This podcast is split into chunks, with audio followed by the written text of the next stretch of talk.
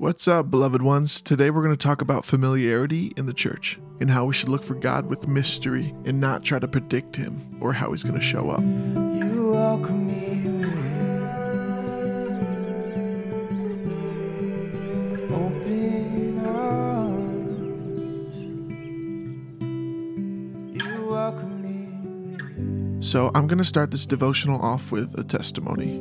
Last year, I I got kind of bored, and I've been leading worship for about three years, and this is uh, my second year in, and I uh, I just I I didn't I kept I was too familiar with church. I was too familiar with everything, and it just felt like the same thing over and over, and I essentially kind of lost my intimacy with the Lord. And this stemmed from multiple issues, from me kind of like lacking in the secret place in our one on one time, but also just really me coming to church with a predictability mindset, like God's predictable, and putting him in a box of, oh, he's going to work in this way. I didn't come to church with mystery. I didn't come with kind of expectations of mystery. I came with expectations of predictability. And so I felt like the Lord was saying, Jordan, you should look where you've never looked before. Look for me in places that you haven't found me yet. I am infinite. I am endless. I have no bounds. Look for me in places you haven't found me. Don't treat me like a good teacher. I am your God. Have reverence and wonder and mystery. So, in the dictionary on Safari, uh, mystery means something that is difficult or impossible to understand or explain. It's interesting because one of the examples it says outer space. We haven't even tapped into a percentage of outer space.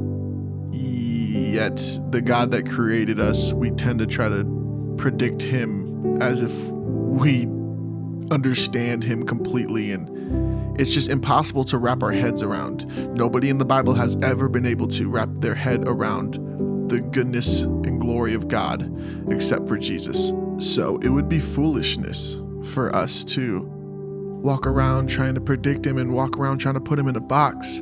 We need to come expectant, yes. We just need to come expectant and have mystery right? And I'm not on the other spectrum. I'm not talking about coming with no solid, like if you're a ministry leader, don't come with like no solid game plan, like a skeleton of where your ministry is going to work, right? Like having a sermon and all these notes and all this stuff. No, no, come with that.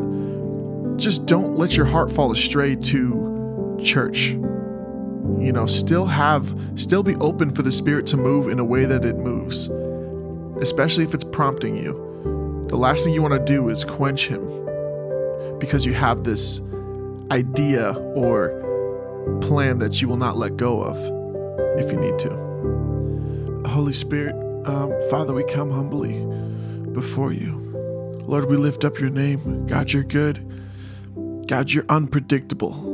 Lord, you are so infinite and you're so consistent. I say this every time, but you are so consistent with your faithfulness.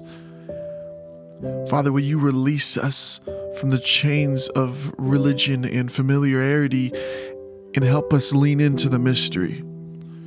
And when things don't go our way, help us know and trust that you are God and you are sovereign. Father, we just pray that we receive everything that was taught today and that we apply it to our lives and gain true wisdom from you. So protect us and put a hedge of protection around our lives and our families. In Jesus' name, amen. Okay, guys, we'll see you next week.